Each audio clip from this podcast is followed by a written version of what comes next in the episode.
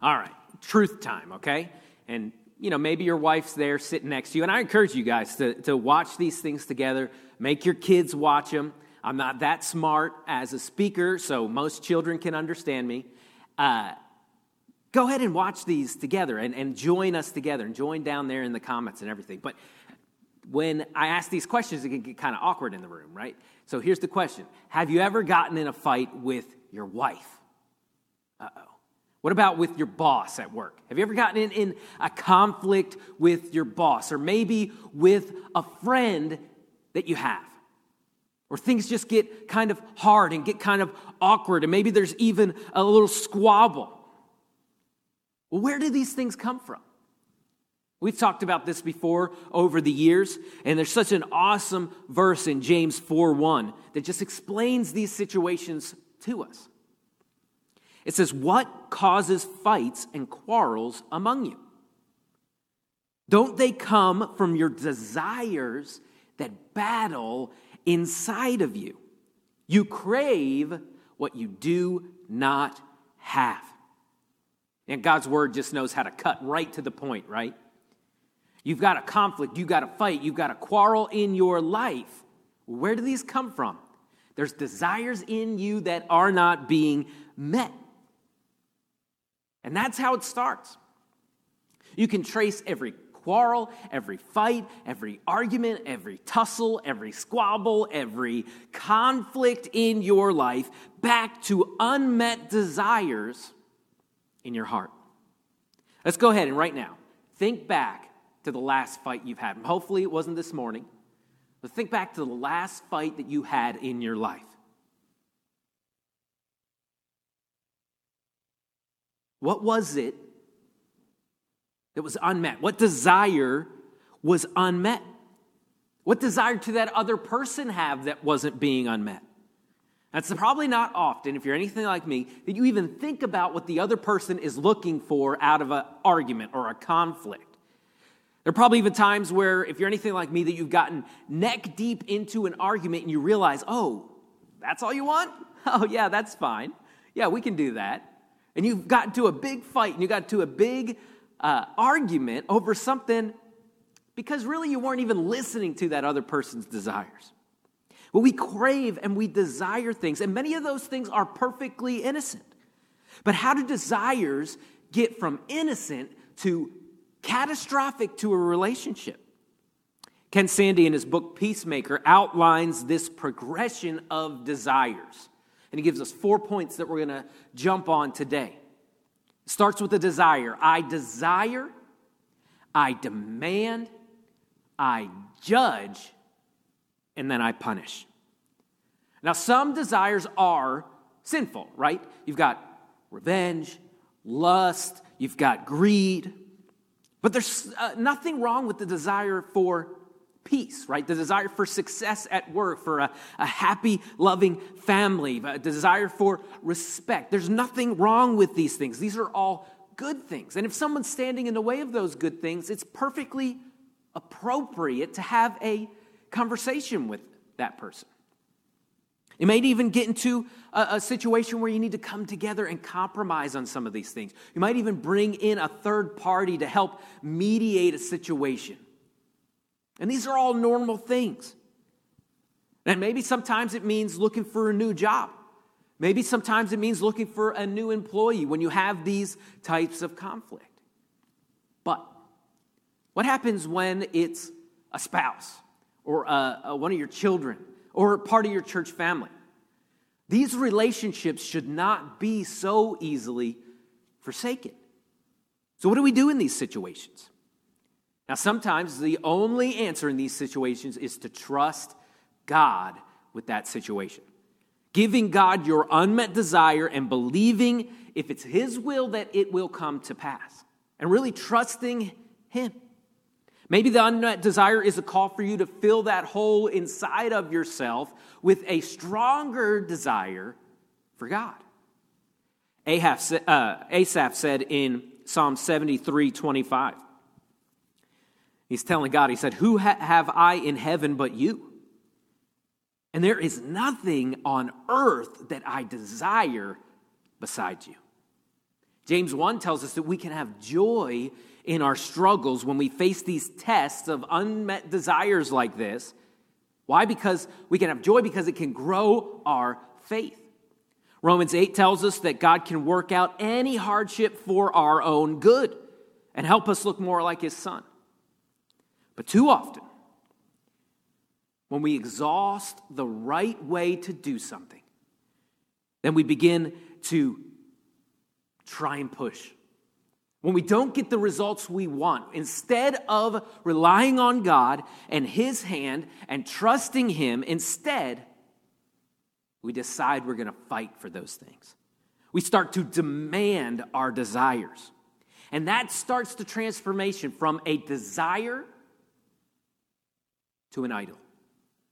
We become fixated on the want to the point that we begin to worship the want. It dominates our thinking. We offer it our time. We start to give it more and more of our attention, and until it's all that we can see. Adrian Rogers says anything you love more, fear more, serve more, or value more than God is an idol. So it starts with I desire, and then it moves to, if we don't slow it down and if we don't stop it, it moves to I demand. I demand. Idols always demand sacrifices. People sacrifice their marriage, their careers, their children, their church family, their reputation, all on the altar of unmet desires. We make excuses to legitimize this worship of our desire. Well, but I deserve. I can't believe they're not letting me. I wish they would treat me like they treat her. I can't believe they would disrespect me like this. I put a lot of work into this and nobody is noticing. And we begin to feel like a victim and we begin to feel like we've got to fight for this unmet desire to be fulfilled. Now, many times those desires have portions of truth in them. But we step into sin when we start to demand our way. We begin to try and control and manipulate the situation. Maybe even we start to play people against each other. Maybe even we uh, attempt to tear down that person that isn't giving us the desire that we want. So we attack them. This happened in 1 Kings. King Ahab wanted a vineyard. Have you ever really just wanted a vineyard, right? Sometimes these Bible uh, illustrations that we have uh, can be a little bit, especially when you're dealing with a king, right? Uh, especially uh, be a little bit unrelatable. But this guy wanted a vineyard. He saw it and he wanted it. He wanted this piece of land. The problem is, someone else owned this piece of land. His name was Naboth. The king went to, to Naboth and gave him a great offer. He just was going to give him, uh, you know, a, a great deal. I'm going to give you this amount of money. You give me the, the vineyard, and everything's going to be fine. But Naboth said, hey, this, this vineyard's not for sale. This vineyard's been in my family for years, and I will never sell this vineyard. Well, King Ahab was not having it. He was just so distraught. He went, and the Bible says he ran to his room, he put his head in his pillow, and he began to cry. He was just bitter and he was angry about this unmet desire. He began to hate Naboth because he's not going to give me what I want. So Ahab wife, uh, Ahab's wife Jezebel says, "Well, I guess I can't, you know, live with somebody that's got this type of desire that's unmet, and they're just mad about it, and they're they're bitter about it, and they're weeping." And and and Ahab even said that he wasn't going to eat. So Jezebel stepped in. She invited Naboth to a dinner, and then when he got there, they, she had him stoned to death. And they took the vineyard. I desire, I demand, I judge, I punish. You see the same type of situation in uh, the story of Shadrach, Meshach, and Abednego. Now, this started off with an evil desire. Nebuchadnezzar wanted everyone to worship him. But these three young men wouldn't give him what he wanted. They didn't bow down to his idol.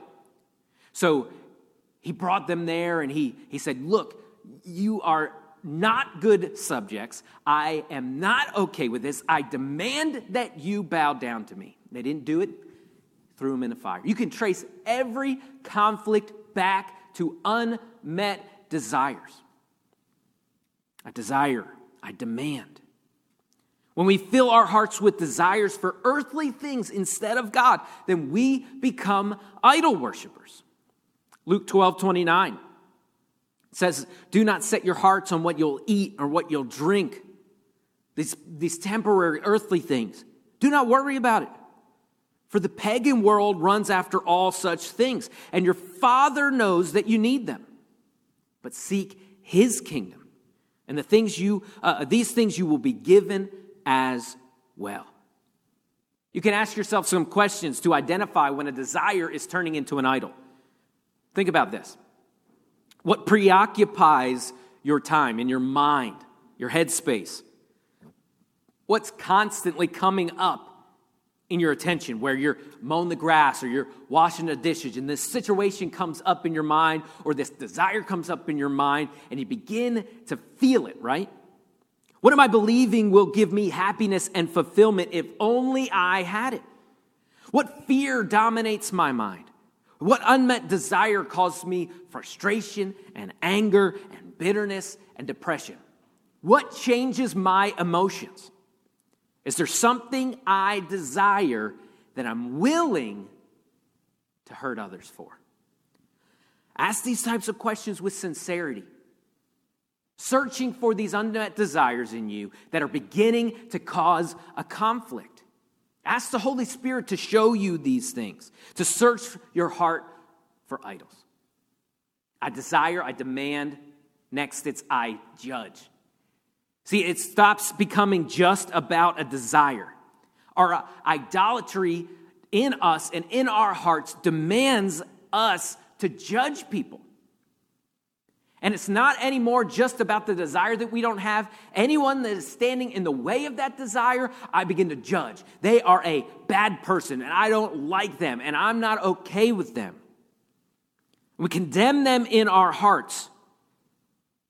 We don't just desire things anymore, we start to demonize the people that won't give them to us. And we judge them, maybe even with our words. We begin to talk about them behind their backs, right? Testing the waters to build a coalition against them. Hey, is this, you think this is fair that they won't do this? Hey, my boss, he said this to me. That's not okay, right? He should respect me more. And We begin to judge the person. It's not just about a desire anymore. Now it's about me passing judgment on a person. David Powlison says this, and get ready, okay? This might, your socks might just fly off your feet. You ready? We judge others, criticize, nitpick, nag, attack, condemn. Why? Because we literally play God. This is heinous. The Bible says there's only one lawgiver and one judge, the one who is able to save and destroy. But who are you to judge your neighbor? Who are you when you are uh, when you judge? You're none other than a God wannabe. In this, we become like the devil himself. We act exactly like the adversary who seeks to usurp God's throne and who acts as the accuser of the brethren. When you and I fight, our minds become filled with accusations. And check this out your wrongs and my rights preoccupy me. We play the self righteous judge in the many kingdoms we establish. Ouch, that hurts. I need a band aid on my ego right now, right? I become, and here's, here's an indication that you've got an unmet desire that's turning into an idol.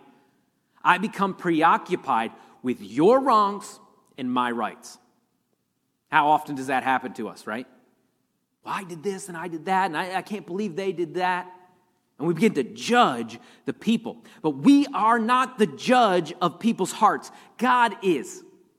Now, God did lay down laws and He makes rulings, and it's, He says that it's wrong to lie and it's wrong to get revenge. And that's not, to understand those things is not being a judge. That's allowing God to be the judge. God said, This situation is wrong. And the Bible does tell us to watch out for sin in other people's lives in order to help and restore them. We speak the truth in love. But here's where we cross the line judging is when we sentence and condemn people. It's not about actions anymore, now it's about the person. We condemn people and we lift ourselves up as a mini God. When we become tools of the devil, when we become the accuser of the brethren over our unmet desires. Well, how can you tell if you put yourself in the judge's seat? You put, you know, the Judge Judy situation where you got the robe and the gavel. How do you know where you're being a judgmental person? Who do you feel superior to? Who do you have bitterness and resentment build up against? You've judged the person, you've condemned the person. It's no longer about actions, it's about how that is a bad person. I've made a judgment. Who have you been speculating about their motives without any proof? Well, I bet they did this because of that. Man, she looked at me this way. He did that. He said this one word, and I'm hanging on to this one word. And that means you got this whole, you know, crazy wall of conspiracy theories with the red strings, you know, attached to this thing and attached to that thing and attached to this thing. Because you've got this whole thing about how this is a bad person and here's all the proof. But these type of attitudes are devoid of love and concern for the other person. We are in the wrong if we're condemning and writing people off when they fail to meet our desires and expectations. And the sad thing is, is the closer you become with people, the less likely they are to meet your expectations. We have the least amount of mercy and the most amount of expectations for the people that we're the closest for, with, right? You ought to know that you should do this. You know me. How long have we been married? See, the problem is sometimes we even have expectations on people that are never spoken. And we don't have mercy on them when those situations come to pass. There's a saying that, and I say it all the time, that unspoken expectations are unmet expectations. My wife and I decided a long time ago that we weren't going to allow ourselves to be mad about something we never asked for. When we have an idol in our life that other people won't bow down to, we judge and we condemn them, and sometimes we even sacrifice that relationship on the altar of our unmet desires. I desire, I demand, I judge, and lastly, I punish. All of a sudden, we find ourselves, we don't know how we got here, but we find ourselves setting out to hurt someone. They must be punished for not giving me my desire. Anger, hurtful words, bringing up the past. They must be punished for not bowing down to my idol. And we only relent when they finally give us what we want. Now, children, they'll pout, right? And they'll stomp their feet and they'll give us dirty looks. And they do all of this because they want us to know that we are being punished. That's how a child handles it. Parents, we do something different, right? If we're not in the right attitude, what we'll do is we'll guilt and we'll shame and we'll give the silent treatment. I want you to feel this pain. You deserve this pain. I want you to feel this punishment. We've talked about this recently. Discipline, though, is different than punishment. Punishment says, I'm giving you what you deserve. But that's not the gospel, right? Discipline is for your own good. Discipline teaches, discipline restores a relationship. But see, guilt and shame and the silent treatment do not restore relationships. Idols demand sacrifices, right? And if you're doing that, you might look for what you have in you that is an unmet desire that's not being met. There's an old saying that is kind of sexist if you think about it, uh, because we all do this. But it's if mama's not happy, ain't nobody happy, right? That's a terrible attitude to approach your relationship with. That attitude hurts and splinters people. That if I'm not happy, you're going to feel it. I'm going to make sure you know about it. I'm going to slam a door. I'm going to, uh, you know, make sure I never take out the trash until it piles up because I'm being passive aggressive. I'm going to punish you for this unmet desire in me. James 4 1, we read already. But it tells us that inflicting pain on others is one of the surest sign that an idol is ruling your life. Because we only read half of that little passage. It started off and said, What causes quarrels and what causes fights among you? Is it not that your passions are at war within you? You desire and you do not have? Check out what it says next. It says, So you murder. Man, that escalated quickly, right? But the Bible tells us when we hate, it's tantamount to murder. It says, You do not have, so you murder. You covet and you cannot obtain, so you fight and you quarrel. You do not have because you do not ask. You ask and you do not receive because you ask wrongly to spend on your own passions. It says here when we have these desires in us that are not being met, we seek to punish other people. We murder, we covet, we fight, we quarrel, all over unmet desires. I desire, I demand, I judge, and I punish. Anytime we long for something apart from God, when we fear something more than God, when we trust something other than God to make us happy, fulfilled, or secure, then we worship a false God. Yeah, you may not go and carve a idol out of wood or stone, but we still bow to these things and we place our faith in these things and we place our happiness and our joy in these things. And when we don't get them, we begin to sacrifice to them. If you're a Christian, God is jealous about you worshiping something else. And He will set out to correct that in you because those idols are empty and they are full of pain. We see this process played out a few chapters earlier in James chapter 1, verse 14 says that each person is tempted when he's lured and enticed by what? By his own desires. Then desire, when it's conceived, bring forth sin. And sin, when it's fully grown, brings forth death. I desire turns into I sin. And sin, when it grows up, causes death death in our lives, death of relationships, death of a job, death of just death. Why? Because idols demand sacrifices. I desire, I demand, I judge, I punish. One of the Ten Commandments, God tells us not to put any other gods before Him. So, how do we root out these idols in our lives? We just gave you a map, right? You just follow this map of conflict. You see a conflict in your life, then work backwards through this progression of an idol. Why am I trying to punish this person? What is going on in my life? Why am I trying to punish this person? Why have I just made the ruling that this person is a bad person?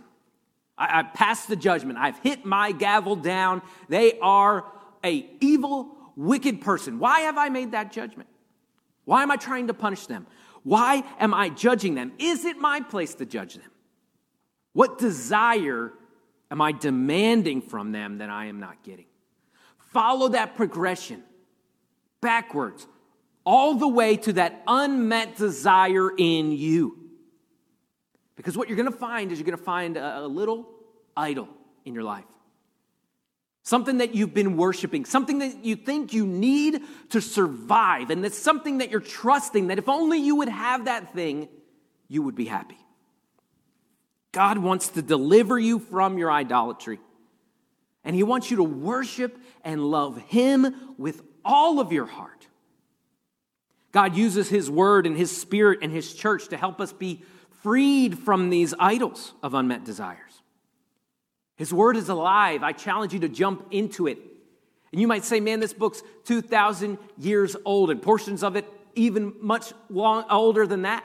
How could it possibly know what type of idols are in our lives? Because that is how God's word works. It's alive. You'll be reading one passage and you'll say, hey, man, that is me right there.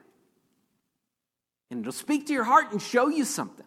And God's word can cut through our excuses and our blame shifting and show us that we've placed our satisfaction in something that will hurt and disappoint us. The Holy Spirit wants to point out those idols in us and free us from their control. And every single one of those unmet desires that have turned into an idol needs to be cast down, and we need to take that portion of our life and decide that we're going to worship God. We're going to apply worship and praise of the one true God to that situation. God, I worship you more than success. God, I worship you more than respect. God, I worship you more than credit and accolades. I worship you more than my opinion. And when my opinion doesn't come to pass, I'm going to trust you because ultimately I worship you and I know that you are in control. God, I want you more than I want revenge. I lay these things at your feet and I realize that I cannot make them happen, so I choose to trust you. Repent. Repent of that worship of that thing and stand in awe of God's greatness and ability to fill your needs. Fall in love with God and trust Him and delight in Him. John Piper says sin is what you do when you are not fully satisfied with God. What conflict is in your life?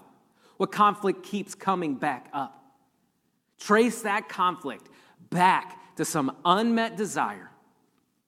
Ask yourself, why am I punishing this person? Why have I judged this person as a bad person? What am I demanding and trying to manipulate and make happen? What desire is at the root of all of these things?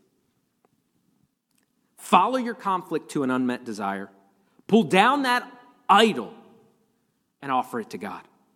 He is the only one that is worthy of your worship. The band's going to come. This has been such a uh, revealing message for me to study out because it really works. Every time I have bowed up, every time I have puffed out my chest and decided I was going to fight for something because it's just my right to do so, there's always some amount of a lack of faith in me that I won't trust that God can make it happen. And that I don't need to set all the chessboard up so that I could get a checkmate in this situation.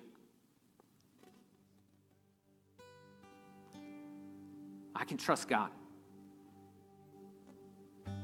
It's fine to have desires, it's fine to have opinions, it's fine to have thoughts about things and about people.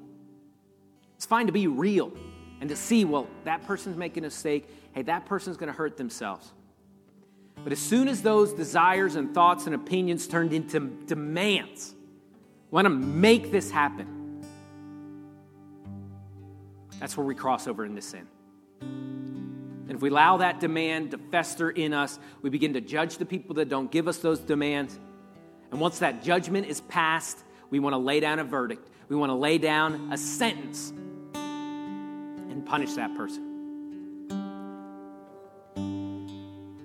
But in the end, what we're really doing is hurting ourselves.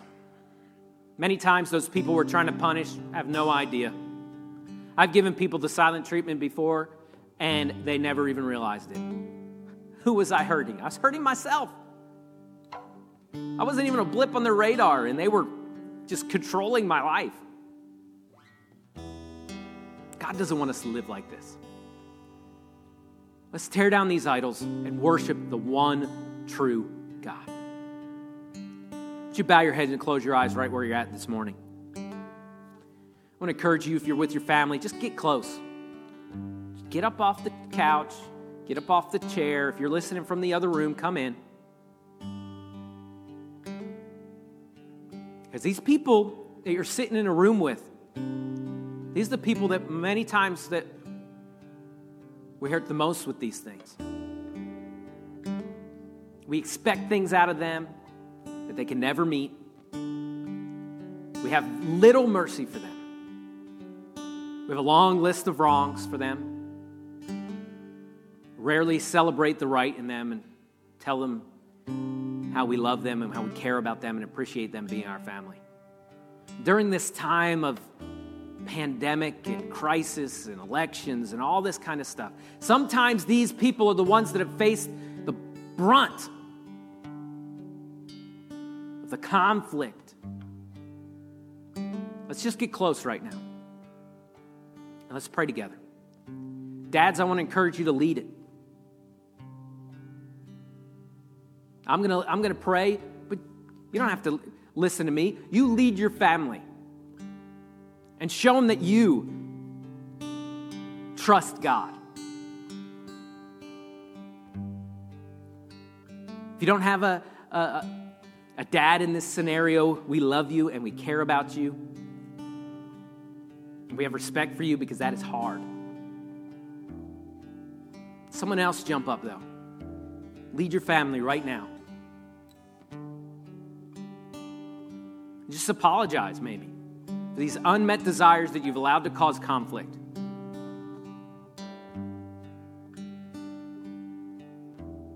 Maybe today you need to call someone from your church family and say, hey, I wanted this thing. I wanted something to happen, but I took it way too far.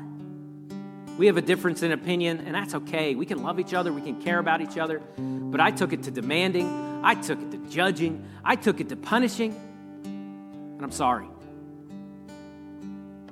What type of amazing things would happen if we were a church family that would face those situations head on?